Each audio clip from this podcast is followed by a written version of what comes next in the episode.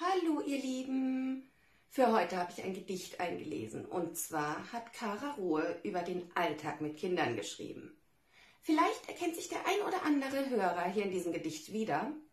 Und jetzt wünsche ich euch viel Spaß mit dem Katastrophentag. Katastrophentag. Ein Gedicht von Kara Ruhe. Die Mutter wacht am Morgen auf. Sofort nimmt das Unheil seinen Lauf. Noch nicht einmal fünf Uhr, doch der Jüngling stellt sich stur. Er hat Durst, so schallt es laut, bis die Mutter in die Küche abhaut. Ein Glas Wasser für das Kind. Da quäkt das zweite schon geschwind. Die Blase drückt gar fürchterlich. Sie entleeren ist jetzt Pflicht. Kind eins derweil im Bett, findet Mutters Abwesenheit gar nicht nett. Das Glas ist zu schwer für seine Finger. Glaubt mir, es kommt noch schlimmer. Die Mutter eilt herbei geschwind, schaut auf die Hände und das Kind. Das Glas ist fort, liegt jetzt im Bett, der Inhalt auch.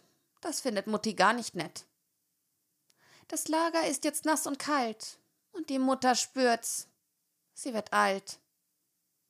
Vorbei die Zeit im Kuschelnest, das sie jetzt ganz schnell verlässt eine Tasse Tee zum Muntermachen. Doch schon hört sie die Kinder lachen. Der Große kommt mit schnellem Schritt und bringt den kleinen Bruder mit. Der jammert gar fürchterlich, weil etwas in sein Füßchen sticht. Was soll's, der Tee muss ziehen, sagt sie sich, und ist schon auf den Knien.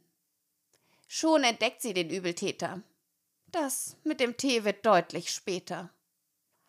Ein Dorn hat sich im Fuß verkeilt. Das Schicksal hat ihn auf dem Spielplatz ereilt. Tränenreich und mit wildem Geschrei beginnt das Kind seine Quengelei.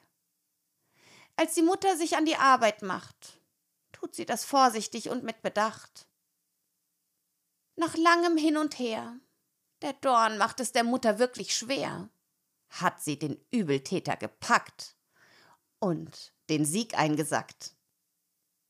Das Kind weint sich bei der Mutter aus, springt dann plötzlich auf und rennt hinaus. In den Garten, natürlich ohne Schuh. Doch zumindest hat Mutti kurz ihre Ruh.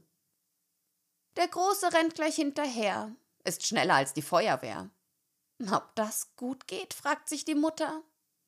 Die Kinder jedoch spielen mit Hunden und Futter. In der Küche steht noch immer der Tee. Nicht mehr heiß, doch das ist okay. Noch schnell ein bisschen sauber gemacht, solange es noch draußen freudig lacht. Schon bald quäkt's durchs ganze Haus und die Mutter denkt, oh, welch ein Graus. Ein Blick genügt und sie ist schockiert, denn alles ist mit Matsch verschmiert. Tropfend stehen die beiden im Flur, hinter ihnen eine braune Spur. Es dauert nicht mehr lang, und die Hunde traben durch den Gang. Auch sie hatten Freude im Schlamm.